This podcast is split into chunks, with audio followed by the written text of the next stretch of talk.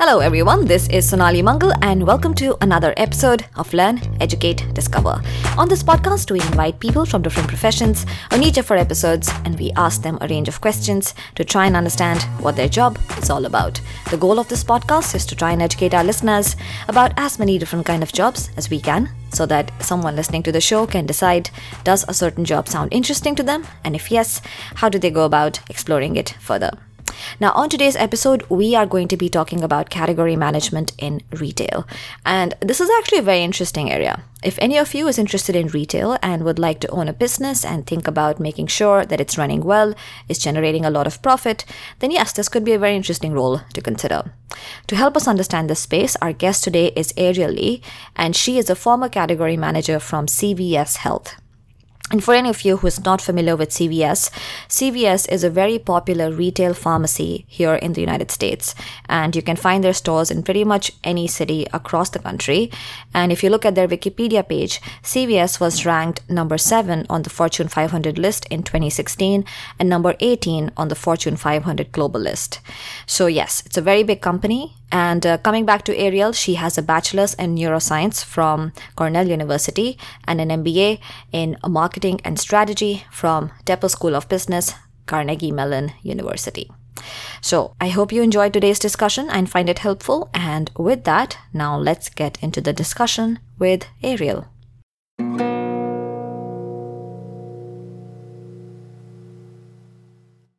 Ariel, hello, welcome to the show.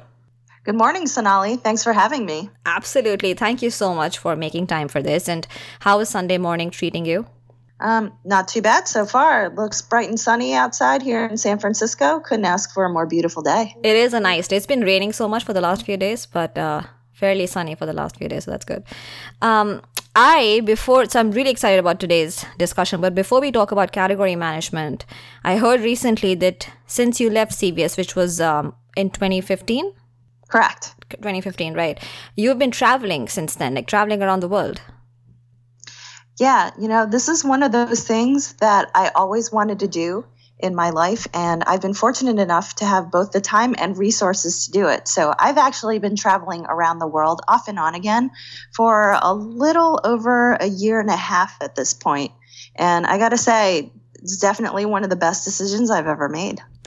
I mean, that sounds so cool. So, can you tell us a little bit about like, so which countries did you go to, and and actually, before you even talk about that, like, what prompted this travel, and what kind of travel did you do? well, I suppose this is a somewhat of an introduction to my role at CVS because I actually left because first of all I wanted a breather from the corporate world and secondly I just felt that you know coming from merchandising and marketing there's a lot to be said about leaving the office and connecting with people in very different situations in life. So those were my two biggest motivators. Um, the, I went to, gosh, let's see, the countries I went to besides your typical North American, you know, Mexico, Canada.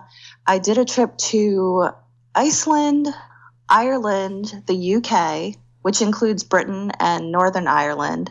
Um, Belgium, France, the Netherlands, Germany, uh, Czech Republic, Prague, gosh, um, Taiwan, which is where I'm originally from, mm-hmm. China, which is where my family's from, and several more I'm sure I'm lift, uh, list, leaving off the list right now. that sounds incredible. Wow. And were you sort of constantly hopping from one place to the other then? Like, did you come back to the US in between? Yeah, I actually came back home in between. So um, these trips were designed also around my fiance's schedule. So we would go in little bursts. For example, one of my cousins got married to someone in the Netherlands. So that prompted most of the European trip. And a lot of it, you know, going home to see family was a trip in itself to Asia. So there was okay. a lot of back and forth. Interesting. And was it more of a a backpacking kind of trip or like what kind of what kind of trips were these? That's a pretty good question. I think the backpacking and uh, hosteling phase of my life is officially over. so um, it, there was a lot of Airbnb and staying with uh, family involved. But in general, if you look hard enough through hotels.com, which is what I use primarily, it keeps everything pretty reasonable for a two person trip, hmm. which that's how I did it. That's inc- I mean, I feel that I can do an entire episode with you just on your travel trip. But maybe, maybe we can do that in the future. Yeah, we'll absolutely. But that sounds like that is something that I've always really wanted to do is that take an extended period of time out and just travel. There was this thing that I heard about very recently. It's uh it's called a pilgrimage, but it's it's you know anyone can do it and you basically walk from yeah now i'm forgetting the names of the place also but essentially it's like a two two months long walk that you can do from point a to point b. And it sounds really really exciting but i just think that you know if you have a regular corporate job it's hard to take two months out. So it's a little bit of an issue that way. So it was good. Like you were you this is something that you were planning for a long time this was something i was planning towards the end of my role at cvs uh, which is related to a lot of transitions regarding my family. So it mm. was hmm. perfect timing. I I think it was a once in a lifetime shot. yeah. All right. So uh, moving on to category management then. So uh, Ariel, why don't you first tell us a little bit just about your career path and what made you try out category management in retail? Yeah, I'd love to. So, I want to first give the disclaimer that my career path is a little bit different than what you might find typically for a category manager. So, I started out, I did my undergrad degree at Cornell in neurobiology and behavior. And I started out by working in pharma and in the drug industry doing drug development. And after a while for that, I wanted to see more of the business side, but I think the lack of a business degree kind of prevented that transition. So I went to the Tepper School of Business at Carnegie Mellon to obtain my MBA. After my MBA, I was recruited directly into CVS, where I first started as an analyst in the pharmacy operations department, and then I worked my way up from there. So, starting by being the person doing all the analyses for pharmacy, which is trying to figure out how to keep them running smoothly and profitably, I got promoted to a senior consultant role. And then after being there for about a year or so, I was tapped by a, a VP at the merchandising department at CVS, where he was a former McKinsey guy and he was looking for people with fresh ideas and a lot of motivation to change the way uh, retail happens at CVS. So I was invited to interview, had to take a bunch of exams and pass them, and ended up in my role there ever since. Oh, interesting. So it, it wasn't like you got into category management directly, or even your role sounds like a little bit unique.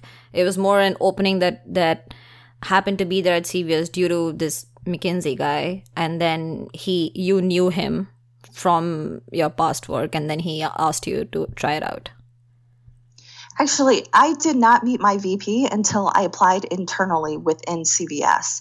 Okay. So I I suppose I, I will have to admit that coming from a non traditional background is a bit of an uphill battle during the application process, but it is very much of a strength on the job just because coming from a neuroscience and psychology background means that I have a lot more insight to how consumers behave and why. And I think that has really been a strength to the way that I applied. And I think that part of the reason that I was recruited I'm not sure.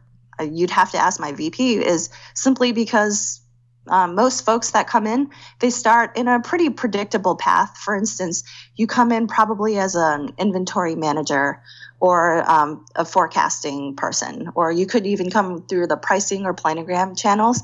Then you work your way up until you're familiar enough to take on an assistant category manager role where you have parts of the responsibility of a CM, which is also called a buyer in other areas.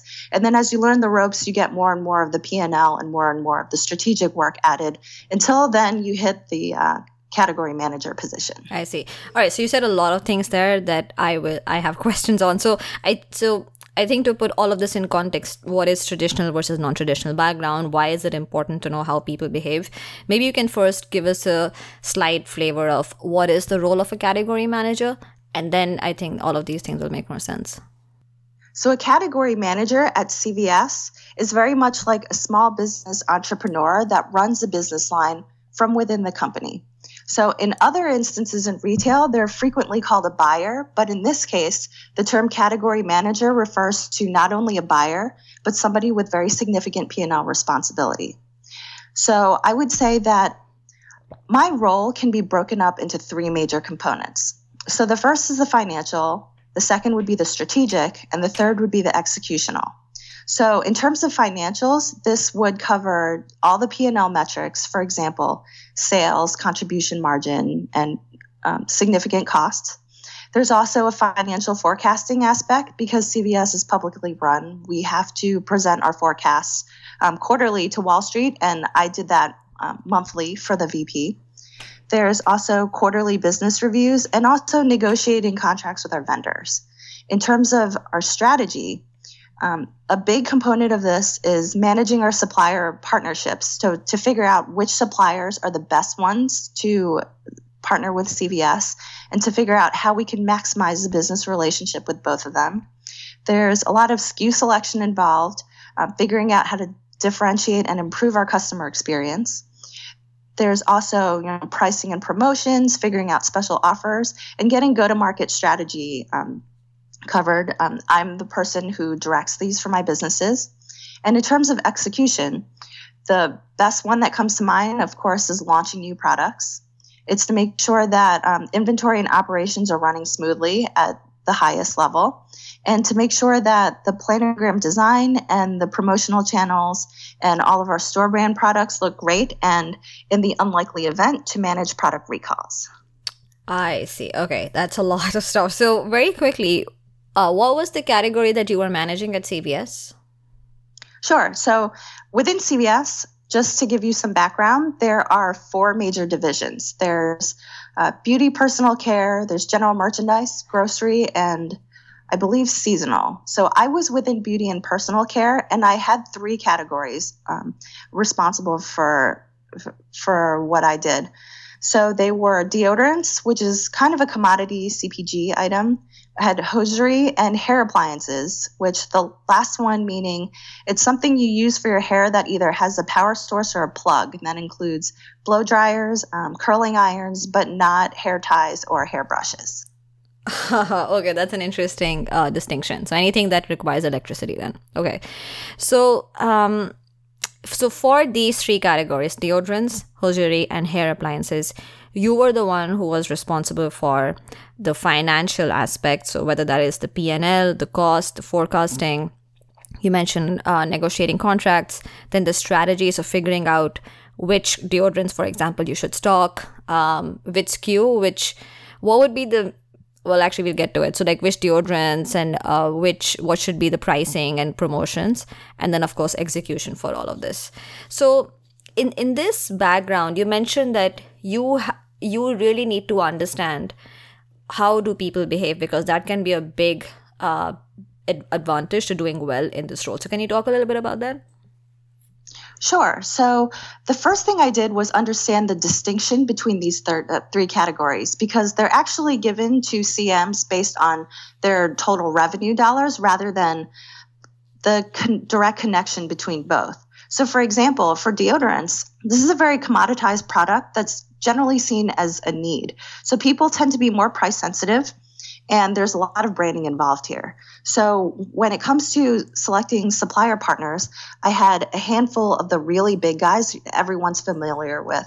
So for example, Unilever and P&G were some of my top clients, but I also had very niche products that had maybe one or two SKUs that go on the shelf. So these led to some pretty interesting and very different types of negotiating.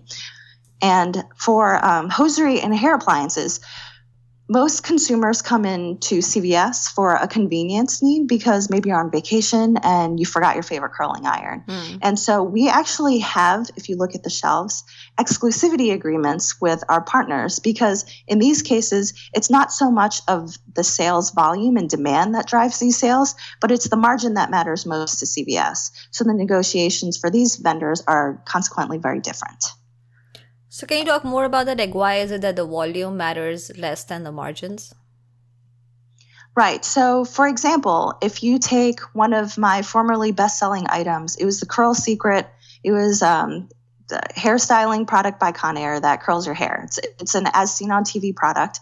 It costs about $70. So if you think back to the last time you went into a CVS or a Walgreens or Rite Aid, you probably didn't spend $70 on your total purchase, excluding prescriptions. Now, you probably didn't spend $70 on everything together, let alone on one item. So in this case, we know that people who are coming in have a pretty inelastic demand, which is that um, if they do come in, they're willing to pay whatever they'd like mm. for this item. They're probably not going to be upsold, as in a buy one, get one discount is probably not going to benefit us as CVS. And so I think in this case, managing the margin means a lot because when the consumer does come in, which is hard to predict, you want to make sure you do the best you can for the business in that situation. Oh, I see. Okay, this is interesting. So it's not so much that you're fighting that, you know, uh, will they buy this or that? As you said, it's more of a last minute, like, hey, I really need this. And so they're in, they do want to make the purchase. Now you want to get, make the most out of that situation. Correct. So that's one example. I would say, in contrast, for hosiery, where we also have exclusivity, if you think to the women in your lives that you know that are about millennial age or maybe Gen X, you might notice that people are wearing a lot less pantyhose or hosiery. This doesn't include leggings or um, jeggings, for example. But people are wearing less pantyhose than they used to because this market is slowly declining. I think it's a matter of time before it's almost phased out. It's a legacy from our parents' generation and our grandparents. So in this case, um, a lot of the promotions we are doing are designed to uh, maximize margin. Again, because when the consumer comes in who actually really wants this product, mm-hmm. we want to make sure we most make the most of the interaction. I see. Okay. And so this is where knowing really well what the consumer mindset is is very very helpful. Exactly. Okay.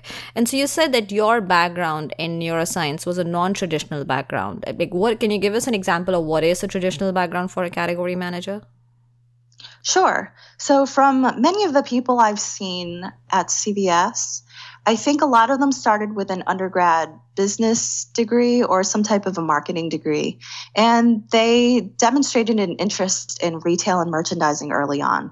So, a very common route to enter is uh, demand planning or inventory management.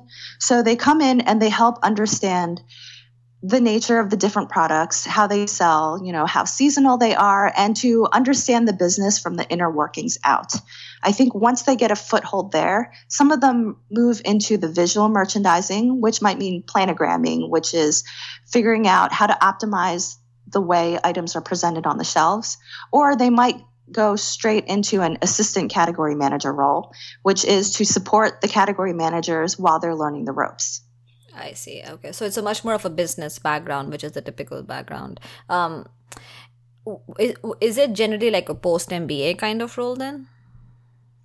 I would say assistant category manager or CM roles tend to be post MBA roles if you didn't come from a merchandising background before. Yes. Okay. And if you did come with a merchandising background?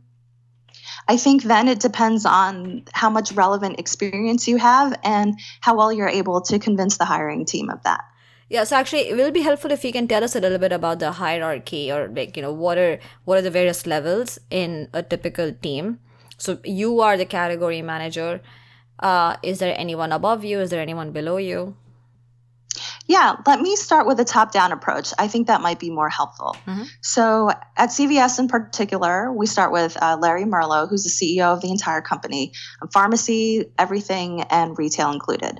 So, the next step down from him is um, the president of CVS retail. So, that includes everything you see in the brick and mortar store, I believe. And from her down is the senior vice president of merchandising. So she is in charge of my entire division, and she is who all of my managers, VP bosses report up to. And she is the first step at the executive level. So below that, there were four VPs. So for each of the divisions I described, beauty, personal care, and so on. From the VP level, then it goes um, each VP at CVS has two DMMs, so they're called divisional merchandising managers. They're the equivalent of a senior director in level, mm-hmm. and each each uh, senior category manager or category manager reports into these uh, senior directors. I and so these are the people I work with. Gotcha. So, a very quick question then. So, let's say, let's take the example uh, that you shared that you have to figure out which suppliers to work with. So, let's say you find some new deodorant company and you, you really like it as the category manager at CVS, what would you have to do to actually have that show up at on CVS shelves? Sure. So, assuming I already really like this partner, I would say then the trick is really to go to the shelf and figure out who needs to be taken out so that my new supplier can be brought in and how many SKU items, so how many product variants mm. need to be removed for this item to be there. So part of what I do is a strategic analysis to see, you know, does my new supplier bring in either a new delivery form or something else that's that the consumer really likes, and also to justify what my forecast of their performance will be, and to compare it to a weaker SKU that I think will not do as well in the next month or quarter or year. That's the okay. that's the simple big picture version yeah. of the thought process. No, that's helpful. And so, are you then the final decision maker, or you'll have to run it by the director that you're working with? Hmm. So, with any company, I suppose no one is officially the single decision maker. Uh-huh. So, what happens is I get to, I, I'm the front line for negotiating with all the partners and vendors, and I finalize my my strat- strategies. So then, in that case, my I have to sell that idea to my DMM, my senior director, and then sell that idea to the VP as well as the senior VP. Gotcha. So usually, if they agree with it, it's a simple, all right, let's do it. If yeah. not, then it's a bit more of a, uh, a sales pitch internally. I, yeah, no, and you know, this is the same at every company. It's just to understand how the role works because in almost all roles, you know, once you're the one who ha- who is sort of championing the idea, but then you have to uh, make sure that everyone else is on board and make the case for it. Um, you and generally for category managers uh, are you responsible for a certain territory or are you looking at cvs globally or are you looking at a certain region in north america? How does it work? So for cvs i i know cvs acquired something called Onofre in brazil which is a chain of I think, chain of drugstores down there, and they own Navarro as well, which is a chain of Hispanic um, pharmacy convenience stores in um, the Latin America areas of the United States. Um, so, what I cover is all CVS stores and acquisitions in North America, which comes okay. out to 7,800 stores. I'm also indirectly responsible for the e commerce section, which is CVS.com and what's sold on the mobile app. But you could say that all CMs at CVS are, they manage chain wide. Gotcha. But that that's really that can get very complicated, right? Because the assortment that you think will sell in, let's say, San Francisco might be very different from what you think might sell in New York. Yeah, that's a really great point. So, of course, I have a whole team of people that helps me figure out this issue. So, for example, um, we have a lot of stores. Some are much bigger than the others. And so, if you walk into some stores, you'll see much more product in a large footprint flagship store than you would in some small rural Midwestern area. So, what we do is the planogram managers will, I, will send them a list of all the SKUs that I want to be considered, and I'll rank them in priority. And then the planogram folks will help me put together the best visual representation of this order and priority for every class of stores. So every store is grouped into a priority, a geographic region, a store size, layout, and thank goodness these folks manage it better than I ever could. yeah.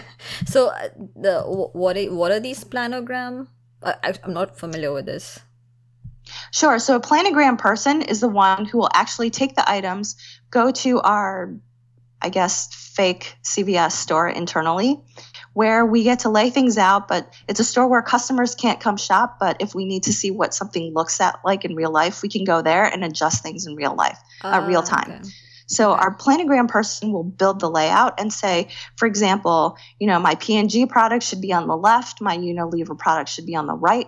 This SKU should be higher up on the shelf than lower because the consumer expects to see this one more at eye level, where expects to see this one lower, and um, the color scheme matches better this way. I'm there's a lot of psychology wow, that goes yeah, into yeah. it and these are the folks that are in charge of planning. I can imagine this. So it's this is a fake CVS store that you can use to sort of figure out what the layout should be, but it's not an actual store where someone can come in and shop. Sure. I, I probably shouldn't have used the word fake, but it's a, it's a representation right. of a real store. So we can keep, for example, a lot of times, you know how you see like a Christmas display that's already out in Halloween. Yeah. It kind of seems strange when you walk into a store when things are that early.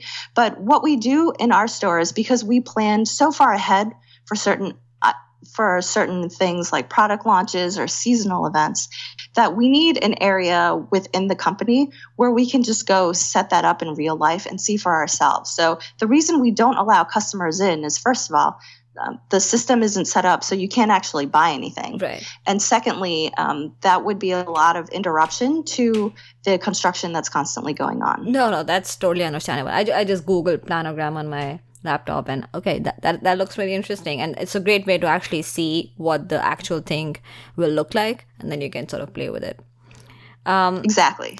Yeah and this sounds like this sounds like i mean you know your role has so many flavors so i'm guessing you would have different people on your team who are handling various aspects. Like someone is actually doing the analysis for forecasting and someone else is looking at the uh, profit and loss statement for let's say the store in new york. Like do you have different people on your team doing that I do. So they I have people from every team that cross-functionally support me, hmm. but ultimately at the end I'm the one that holds responsibility for the category. So for example, um, if I see that for some reason I ran a promotion and it's not doing very well, I can ask my analyst from the vendor side, or I can ask my folks from the pricing side to tell me, you know, what were the competing competition, uh, competing promotions for my competitors in different areas, and they can help put together a quick um, quick summary right. like an analyst would for their managers just so i can brief the vps because i know that's the first question i'm going to get asked in the morning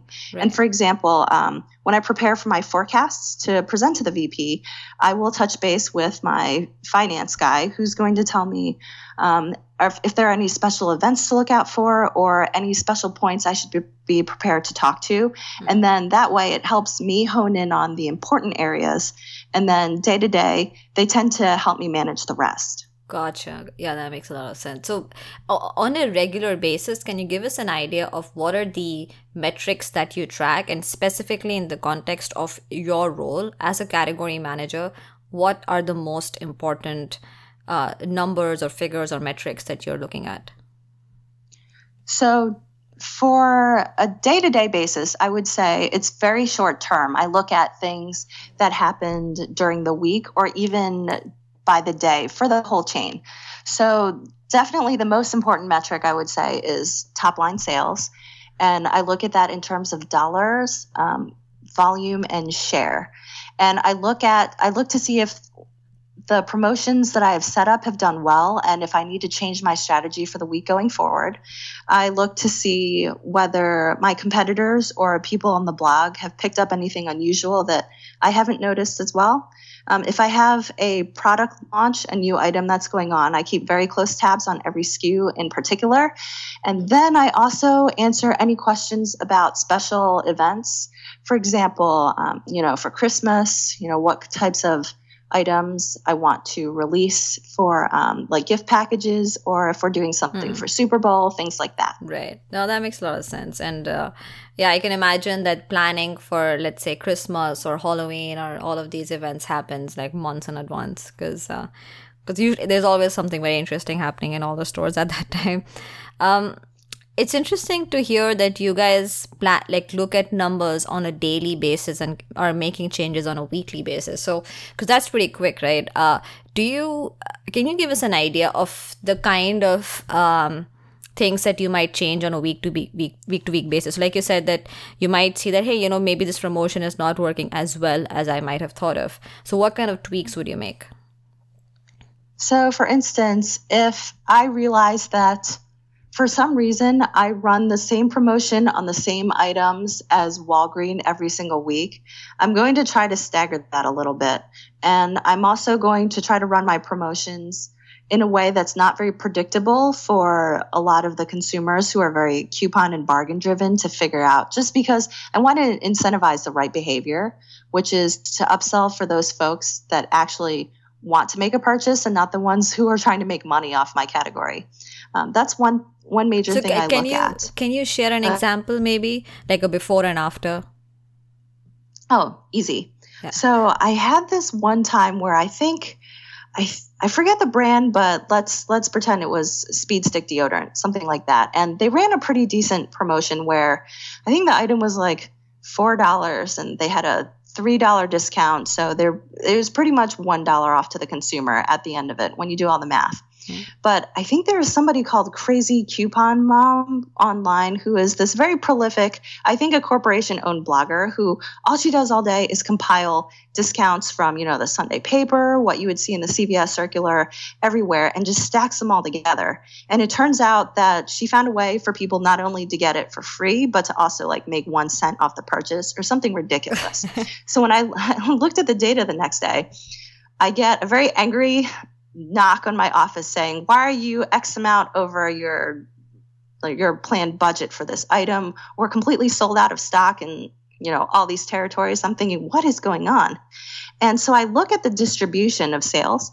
I think like you know maybe 10 uh, like 50% of people bought one item and then like 10% of people bought like two units of this this SKU and then I would see like a good 30% bought 10 or more units. And I'm thinking what are you doing? You know are Yeah. you trying to open your own store? Like why are you cleaning out my shelves? It's, it's a very interesting phenomenon that I, I really really like to try to avoid. And these are these are some of the less than pleasant surprises that happen uh, pretty more often than you would realize That's that's that's a great example. So I guess it it was because that blogger figured out a way in which you could actually make money off of the purchase that suddenly people were buying in huge volumes. And I so I guess you you like changed the promotion then a little bit so that that was no longer the case.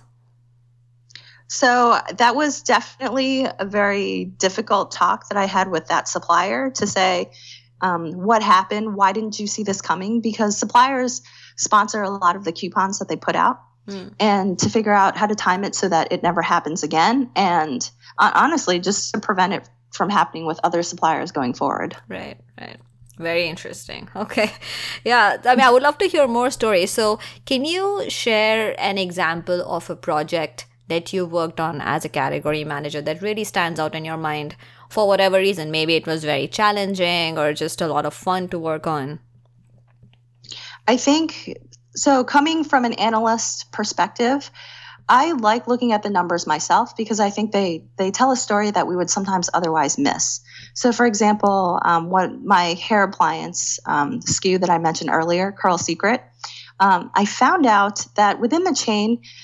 You, you know most items you think it, they would sell well in you know major metropolitan areas that have a huge store layout but i think only a very small number of stores were selling disproportionately high amounts of this item.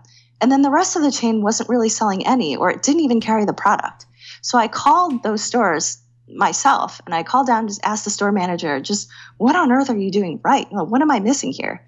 And they told me, for example, um, the Las Vegas strip store sells a lot of our very high price items across all categories because people go to Vegas if they win money, which, you know, statistically somebody's going to win something. Yeah. They go and they blow it as fast as they can on the strip. They want to impress all their friends. They just buy out everything on the shelves. So it's very difficult to pre- uh, to prevent the inventory demand and to forecast things like this Mm. because the people there are just completely out of control.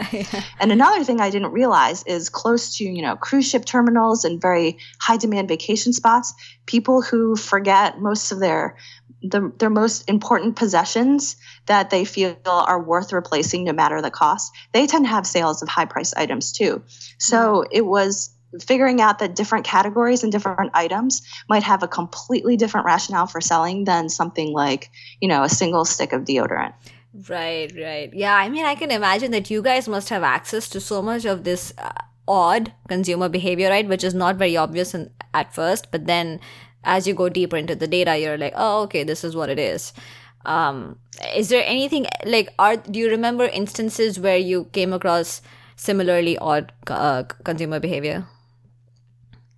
Um, other instances. So I would say so another great example is that sometimes the way we break up our business decisions they don't quite make sense to the customer so for example um, i think we've all seen those as seen on tv infomercials where you know it's some crazy gadget that's that says, you know, as seen on TV, you can't buy this in store, but it's actually a specific company that manufactures these items, and you can buy them in select stores depending on whether or not they want to carry it. So for the hair appliances category, usually what comes out is something that's really fashionable, really trendy. And to be quite honest, no one can really predict how well they're going to do until they hit the shelves. Right. Excuse me.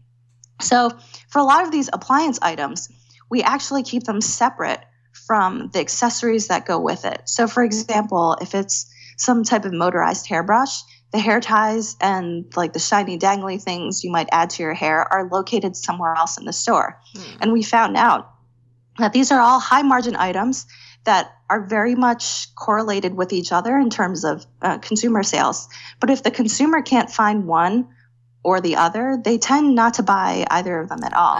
So a lot of times what we do is we have to go through great lengths to make exceptions to have these items grouped together and to have them promoted together, even though internally um, cross category sales, as we call it, tend to be pretty rare. Uh, just because they're managed by different people. Interesting. And so that's one major exception that we have to go to. I think that that every category manager can talk to. Yeah, yeah, that's interesting. And I think that's where you might have to work with a number of other category managers in the company to make something like this happen. Exactly. Yeah. Yeah, it takes a lot of a lot of very persuasive negotiating both internally and externally. Yeah, and I'm I'm guessing the other category manager is also similarly watching his or her metrics, so there has to be a benefit on both sides. Exactly. Yeah. Okay. So uh, I would love to spend a little bit of time on just going through the typical stages in a project that you might work on, just to see the kind of activities you might do. So pick any project that you worked on uh, recently, um, which is broad enough that would it would give a good flavor for the, of the kind of things you would do and the kind of people you would interface with. So um, and, we, and we can take a real or a fictitious project. That's up to you.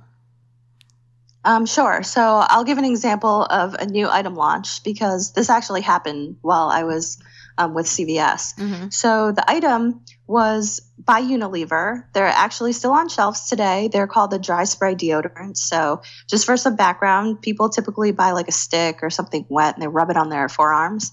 This is a type of item that has antiperspirant in it, but it comes in a little can. You can spray it on yourself. It's just a different form of delivery that's very popular in Europe, but for some reason has just not really taken hold in the US prior to when it when Unilever made a big push in I think like 2014. Okay. So this is basically a go to market strategy.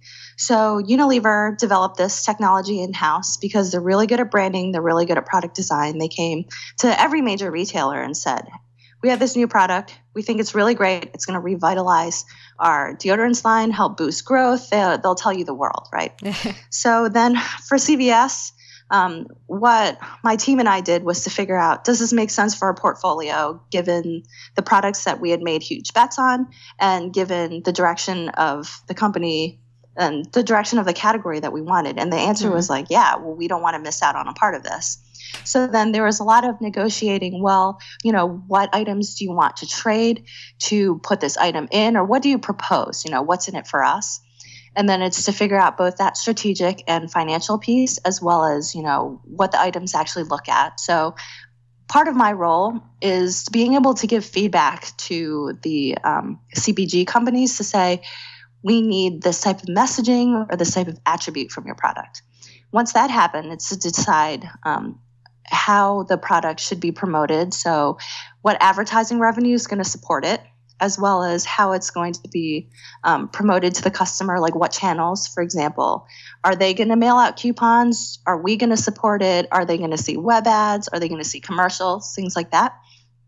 And to figure out when we were going to execute it. So CVS actually is really great at getting things onto the market first. So we actually got the um, Unilever dry sprays to be on the shelves I think in like December 28 or something, like right after Christmas mm-hmm. of the year that it came out, which is insane because you think it's the middle of winter. Mm-hmm. Most mm-hmm. most states are frozen over. Yeah. You know, like why are people buying this? But after it did, we we managed through our promotional strategies and with the help of Unilever to to stay number one in sales for drug just because we got it out there so fast. So it's a very long answer to your story, no, but this is typical for major product launches. This is actually very, very interesting. So I, I have a couple of follow-up questions. So uh, one, I'm guessing that when the CPG company comes to you, you're primarily interfacing with the brand manager, I guess, at the CPG company. It's not actually the brand manager. It's the sales team person, or sometimes they would call them the uh, the account manager. Oh, I so, see. Okay brand managers, I believe, tend to face more internally and they develop more of the innate product strategy. And the sales team are the ones that convey it, but they have a less deep understanding of the whys rather than the how to make it happen. Gotcha, gotcha. Yeah. So th- there will be some people dedicated to working with CVS at Unilever in this case who are then working with you to figure this out. Yes, exactly. Okay. And, and you said that, uh, so let's say when it comes to things like advertising and the messaging, etc., etc., um, one, you have to figure out whether it makes sense for you or not. Uh, so uh, that's a great point because I'm guessing that CVS itself has a certain uh, image and a certain positioning in the market.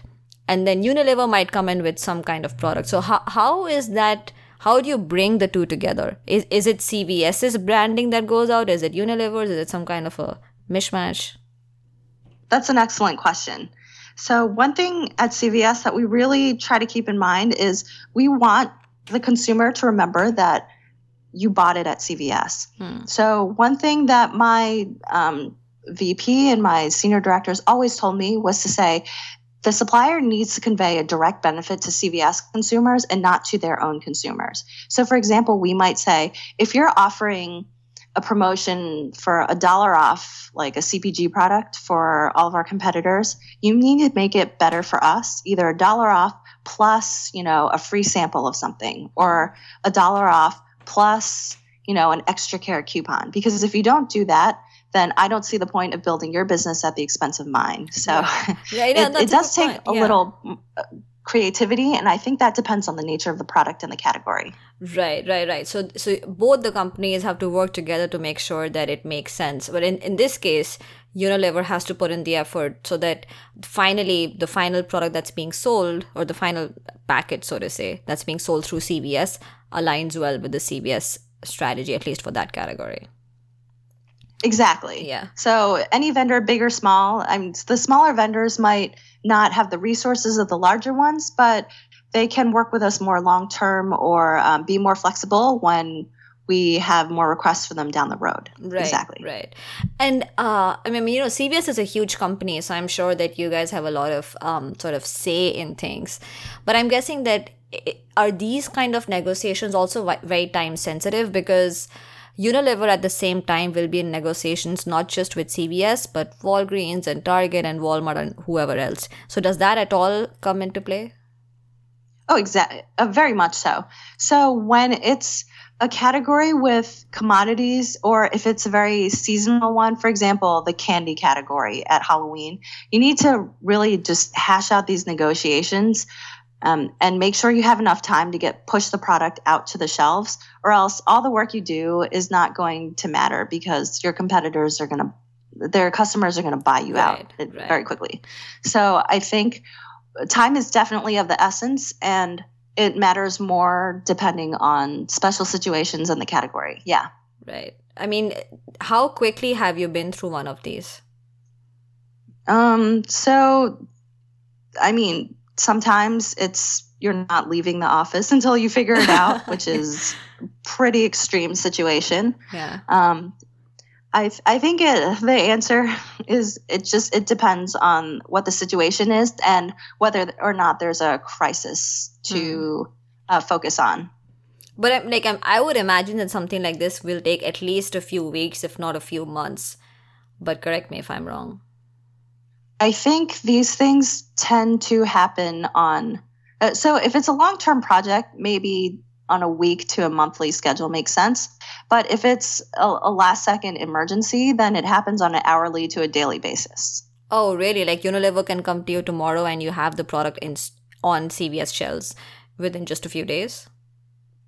Um, yeah, so it also depends on obviously our ability to move internally. But yeah. so at CVS, a lot of my suppliers actually lived locally and they had the, their sales teams had offices either in our building or just right down the street.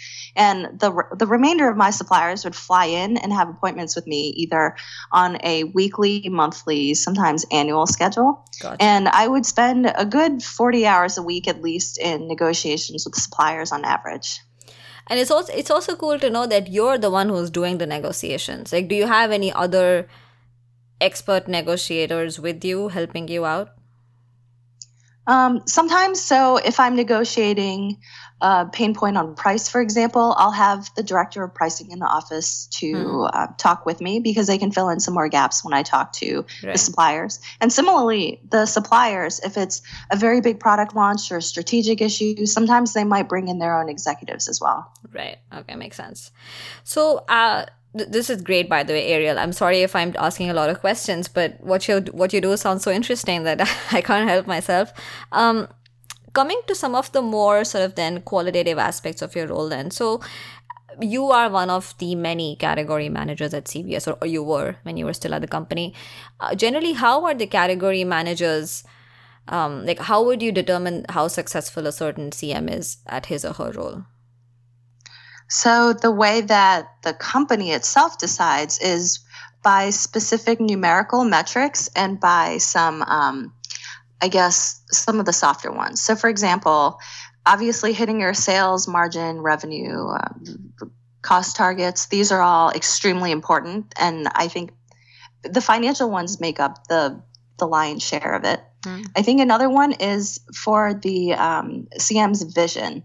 So I think if you have someone who's really afraid of change or someone who just really feels out of their element, I think it's pretty fair to say that that person might be seen as less successful as someone who takes a lot of bold risks and makes them work.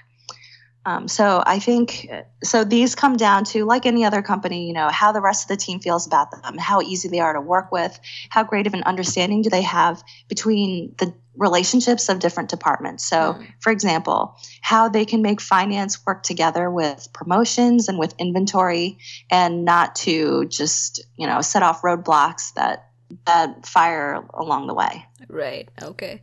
And the CM's vision for that category is very interesting. Um, if if if this is not something confidential, could you share what your vision for, let's say, one of the three categories that you owned was? Oh yeah, simple. So hosiery, for example, um, when I first started there at CVS, I went to one of the local stores, one, you know, that we visit all the time, and I literally could not find my own category in the store, and neither could the cashier, which I thought this is not a good sign yeah. it takes us 10 minutes and two walkthroughs and we still didn't see it. Because yeah. I know it, it, it, was there from the data we had. Mm. So what I did when I was there was to completely transform the branding, and I worked with the store brand team and product design. So the vision was to say, all right, so if this item is so irrelevant to the consumer that it's kind of an afterthought. Um, how do we bring it alive? So what we did was to say what people want here is it's apparel, right? So having the feeling of you know you're beautiful and this is an upscale hmm. product at a really great price and, and in a way that's convenient for you i think really resonated with the consumer so what i did was um, work with a team to arrange photo shoots with models so that we could completely redesign the look of the product, which is how it looks on the shelves today. So no more like polka dot box or no more like pantyhose like stuffed together in this like little plastic egg that you used to see when you're a kid. But now it's the type of thing you would find in a department store. Oh, and also, um, another thing we did was to bring in items that people actually want. So nowadays, look around anywhere, especially in San Francisco, half the women are wearing leggings of some kind. So we brought those into the store because they never used to exist. We took out, you know, the different variations of beige and nude and colors I've never even heard of. And we also added in items that um, make sense to people that are a little bit less like myself. For example, we have a lot of aging baby boomers, and a lot of them have more health needs. So we put in diabetic stocks there, mm. which turned out to be a great hit because a lot of frequent travelers like to have really comfortable, you know, medically approved devices to wear because they think it feels better than what they could pick up at, you know, like the local sports authority. Right. So um, these are the, the, classic examples of um, what we did to revitalize a category. No, I love it, and this this sounds really exciting because I'm sure when you're going through that process of figuring out what should this category be or what it could be inside of CVS, that's a fairly creative exercise, and uh, if it actually works, that must be very gratifying. Yeah, this is considered a very large project. By the I'm way, sure it was. Yeah, yeah. All right. So, in your point of view, what do you think are the most interesting aspects of this job? Like, let's say someone comes to you and says, Hey, Ariel, tell me why I should become a category manager in CVS or a similar company. What would you say? Well, for me personally, I've always had this like fantasy where if I could turn my love of retail and shopping into a career, that would just be ridiculous. And it happened, you know, as a category manager because my main job is to run a company, but also to be aware of how to make it better. So I'm constantly on the prowl looking at what competitors are doing, what trends are going on in the market. And it's something honestly that I, I do regardless of whether or not I'm on the job. So I think that's the biggest one. If you love retail, you're going to love being a CM. Mm. Another thing is coming from the psych and the neuro background, I really like seeing how people think and not just in the lab, but in an applied sense. You know, here is a stimulus we provide to a situation. How do the subjects there respond in real life in real time? This isn't a game anymore. This is this is happening, you know, in mm-hmm. reality. And I think these are, are the two most meaningful aspects for me for this role. Yeah. Are there any aspects about this role that you do not like? Hmm. Well, like I mentioned before, I spent 40 hours a week on average um, working with uh, my partners, which means I have to carve out the extra time to actually implement the things we've decided on. Mm-hmm. So don't get me wrong, being able to partner with like the biggest brands in CPG apparel, like the these are the top brands in their industries is very, very exciting. And it's great to have the benefit of all of their business intelligence and product strategy without actually having to be the one to develop it.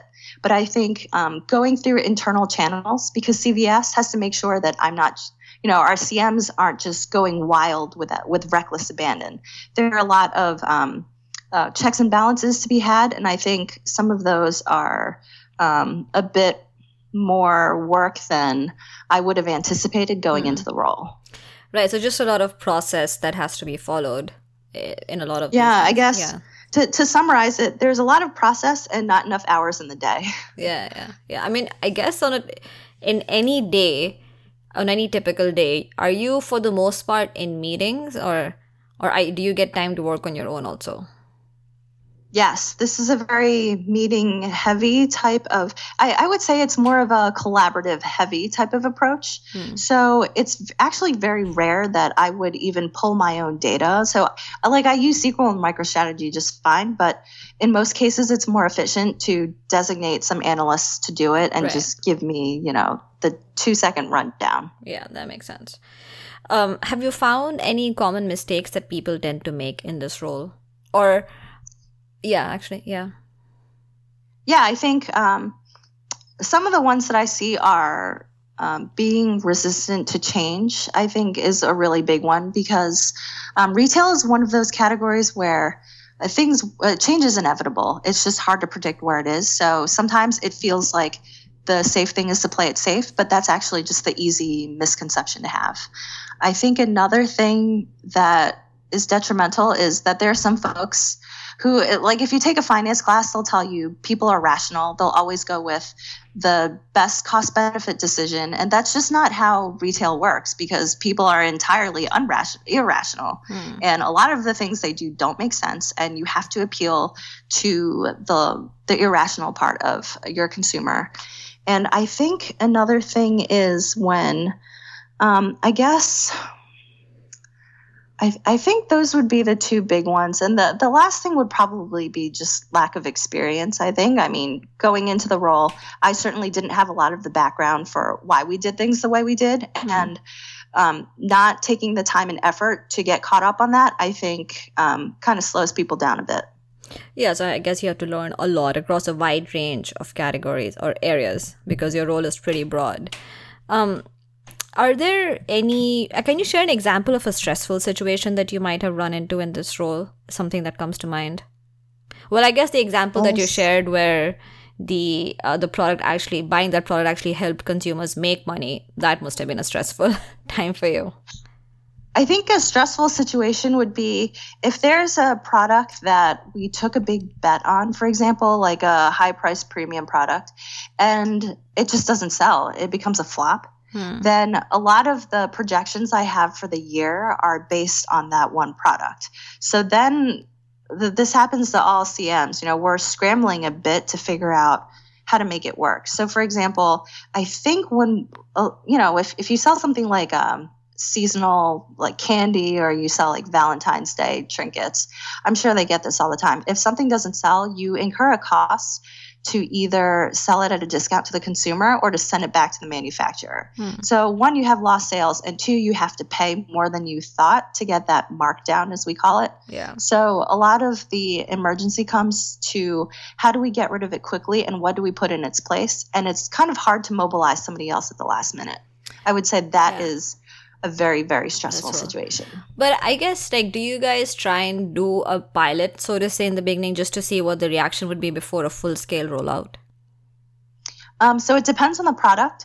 So if it's a major product release like the unilever dry sprays i have um, the supplier usually does a lot of testing but mm. in most cases for retail especially if it's like one or two skus or just a small idea we have we might do some pilots in a few small stores, but if time is of the essence, which it usually is, there there just may not be a way. You have you, you kind of have to be all or nothing in many of the decisions we make. Gotcha, gotcha. Okay.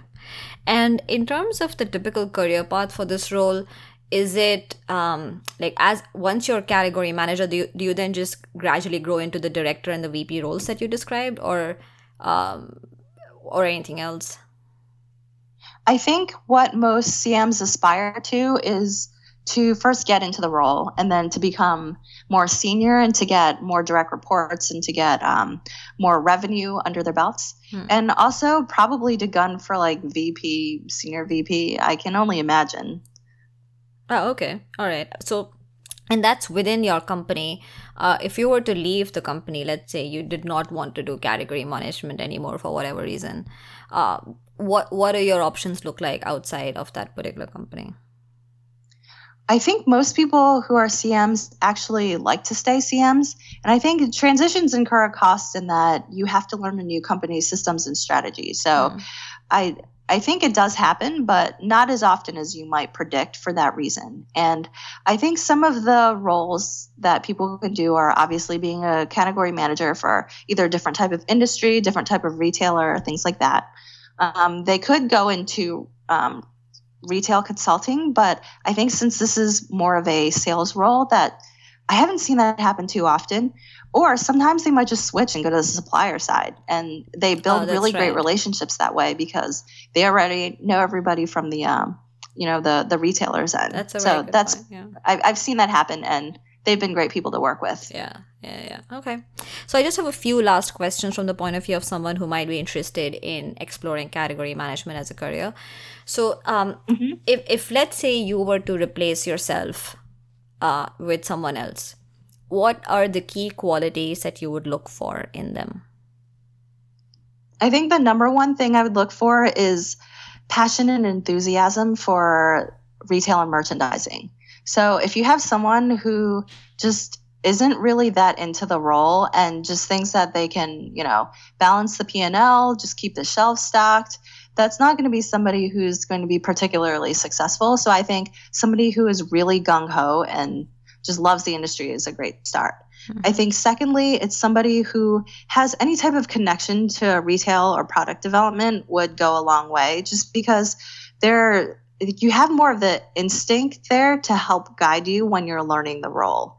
And I think lastly, it's somebody who is not scared away of the very meeting centric type of focus mm. or isn't afraid to deal with, you know, like, gosh, like two dozen vendors that are constantly calling you and you know having appointments with everyone internally and trying to balance a lot of moving pieces i think right. these would be um, key things that i look for yeah i mean just hearing what you've said in the last uh, hour on this, it's clear that uh, being able to work with a lot of people and managing all of these relationships is absolutely key, both internally and externally, because across the three categories and all the products and SKUs, I'm guessing you're working with at least like 10, 20 different partners, and then you have all the stakeholders internally. So it's a lot of different people that you have to manage.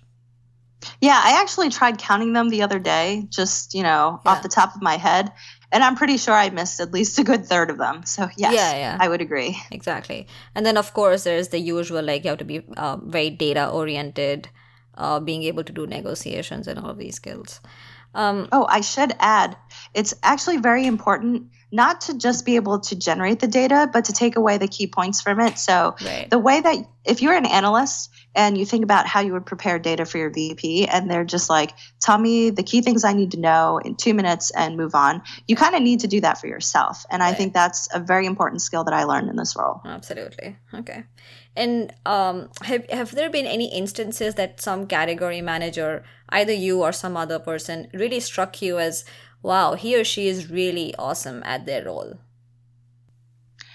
I think the ones that um, I had the most respect for were not only the ones that knew what they were doing and did it well, but the ones who took the time to mentor others. Because it's really easy to um, just do a great job and keep it to yourself, but to share the knowledge and not be afraid to benefit someone else's category because we're all uh, essentially graded against each other at the end of the day. Hmm. I think to take the lessons learned, I think speeds up the process for a lot of people. And um, also, it just shows that they're collaborative, not only when they need to be, but um, in ways that they can be. Yeah it's actually but it's so hard to find people who are good mentors but you're right like if someone who is not only willing to do the best at his or her job but also train others to do be excellent in their jobs also um mm-hmm. uh, if if let's say someone is uh you know listens to your episode and they're like hey you know i really like this and i want to try it out. Or i i want to assess in some way whether i would enjoy being a category manager or not. Is there a way to do that? That's tough. I would say the best thing to do is I used to go to LinkedIn and just find my counterparts at different companies and ask them, "Hey, do you mind if I do you mind if I just chat with you for a while because I want to see what you think about this issue." And most people are pretty happy to do it. Uh, you know, they might not be able to give you details, but it would sound a lot like this podcast. Hmm. And I think Another way to do it is to look up a day in the life of a CM for different companies. So I think I saw something online about Tesco, which is a supermarket in Europe. And I did it mainly to see the differences and similarities between our roles. And I found that we actually had a lot in common. So okay. I think reading people's profiles of what they say would be immensely helpful as well. So is there is this something that Tesco does that they publish you know just like general reading online like day in the life of a CM? Somebody just went and interviewed a CM and asked them, okay, tell us what it's like if I want to be in this career. Yeah. Oh, nice. Okay, so some, that's something that people can Google. Okay. Um, actually, any other resources that you would like to recommend for anyone who's interested in this role? Um, there's none that I can think of, only because when I was preparing to interview for this role back in the day, I actually didn't find that much information. I think a lot of it comes down to just um, just thinking up strange situations you see in real life. For example, I went to the store, all the shelves are empty. If I were the CM, what would I do right now at this moment? Things like that. Hmm. Yeah, and if you can sort of put yourself in the position of an actual CM and think about how you would solve those problems if you were actually the CM, that's a good litmus test to see if you would enjoy the role or not. Exactly. And I think learning about the internal company culture matters a lot too, because some companies are very open to new ideas. Some have very little influence from their VPs on a day to day basis. I think these also influence um, people's satisfactions in within their company. Right, right. Um, generally, uh, if people have to apply for the role, either at CVS or some other company, what is the best way to apply? Um, so typically in any company, I think the best way is to go through a channel for someone that you know. But I think, especially if you already have some type of retail background, um, most companies are really struggling to find CMs that they think can do the job. So I don't think it would hurt to just look through the structure because you can find this easily on LinkedIn or on a company's supplier website. Um, because they'll have the contacts for the CMs and just contact people and say, hey, can we have a chat first and ask them you know, after you decide it might be a good fit, just ask them directly. I don't think it would hurt. So you know that's a that's a very good point. You brought it up a couple of times that you know how reaching out to other people who are already in that industry or in that role, talking to them either about potential openings or just to just to chat to understand what the role is about, is a great way mm-hmm. to learn if it's a good fit. Um, how do you suggest someone should word that initial interaction? Because a lot of times you know you might not hear back. So, how what do you suggest someone should include in that initial email or message? I think one great way is if you know someone that knows of somebody, you can get an mm. introduction. That's a great way.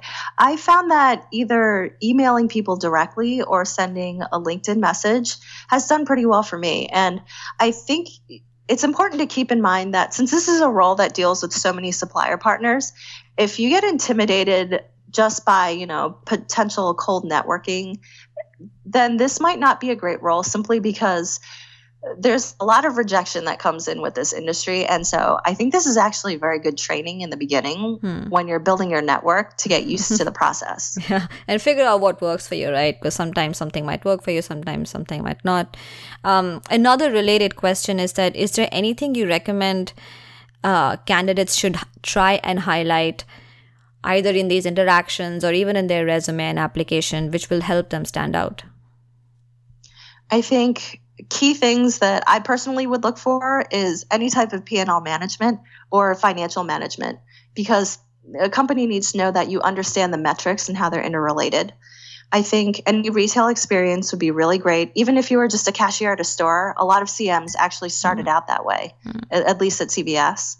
I think another thing is um, um, the ability to do analytics or to be able to synthesize the key takeaways from things like Tableau, Salesforce, Nielsen, IRI, yeah. things like that. Yeah. Okay.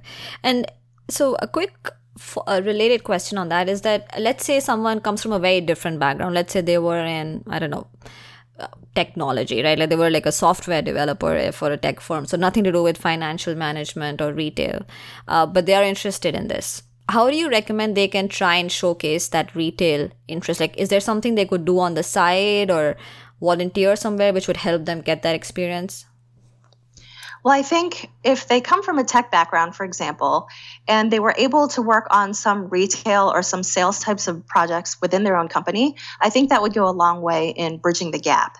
And I think another thing they can do is look for companies that specialize in um, technology sales. For example, if you wanted to be a CM, it might make more sense to try and shoot for Amazon because they sell a lot of electronics versus CVS because we're right. known more for CPG. So I think knowing your target is also very key here. That's a great point because then, yeah, if you have a tech background, you will have you will be able to understand your product much better. If let's say you're selling some electronics on Amazon, so yeah, that's a good point. Okay.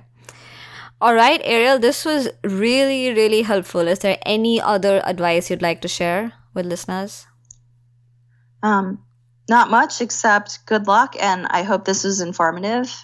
Um, and retail's really fun. I love it, so I hope some of your listeners will too. I hope so too. All right. Thank you, Ariel, and have a good rest of the weekend. All right. Thanks. You too, Sonali. Bye-bye. Bye. Alright, so that was Ariel on category management in retail. I really hope you enjoyed today's discussion, and if you enjoyed it as much as I did, you should subscribe to the podcast. Simply go to the website at www.learneducatediscover.com where you'll find all the previous episodes, today's episode, and you can subscribe to the podcast on either iTunes for all Apple users or Stitcher and SoundCloud for Android users. Of course, if you have any questions at all for Ariel or for me, you can email us at hello at learneducatediscover.com or tweet at us at led underscore curator. You can also like us on Facebook at facebook.com forward slash learn, educate, discover. All right, that's it for today. Thank you so much for listening and for your time. And until the next one, bye bye.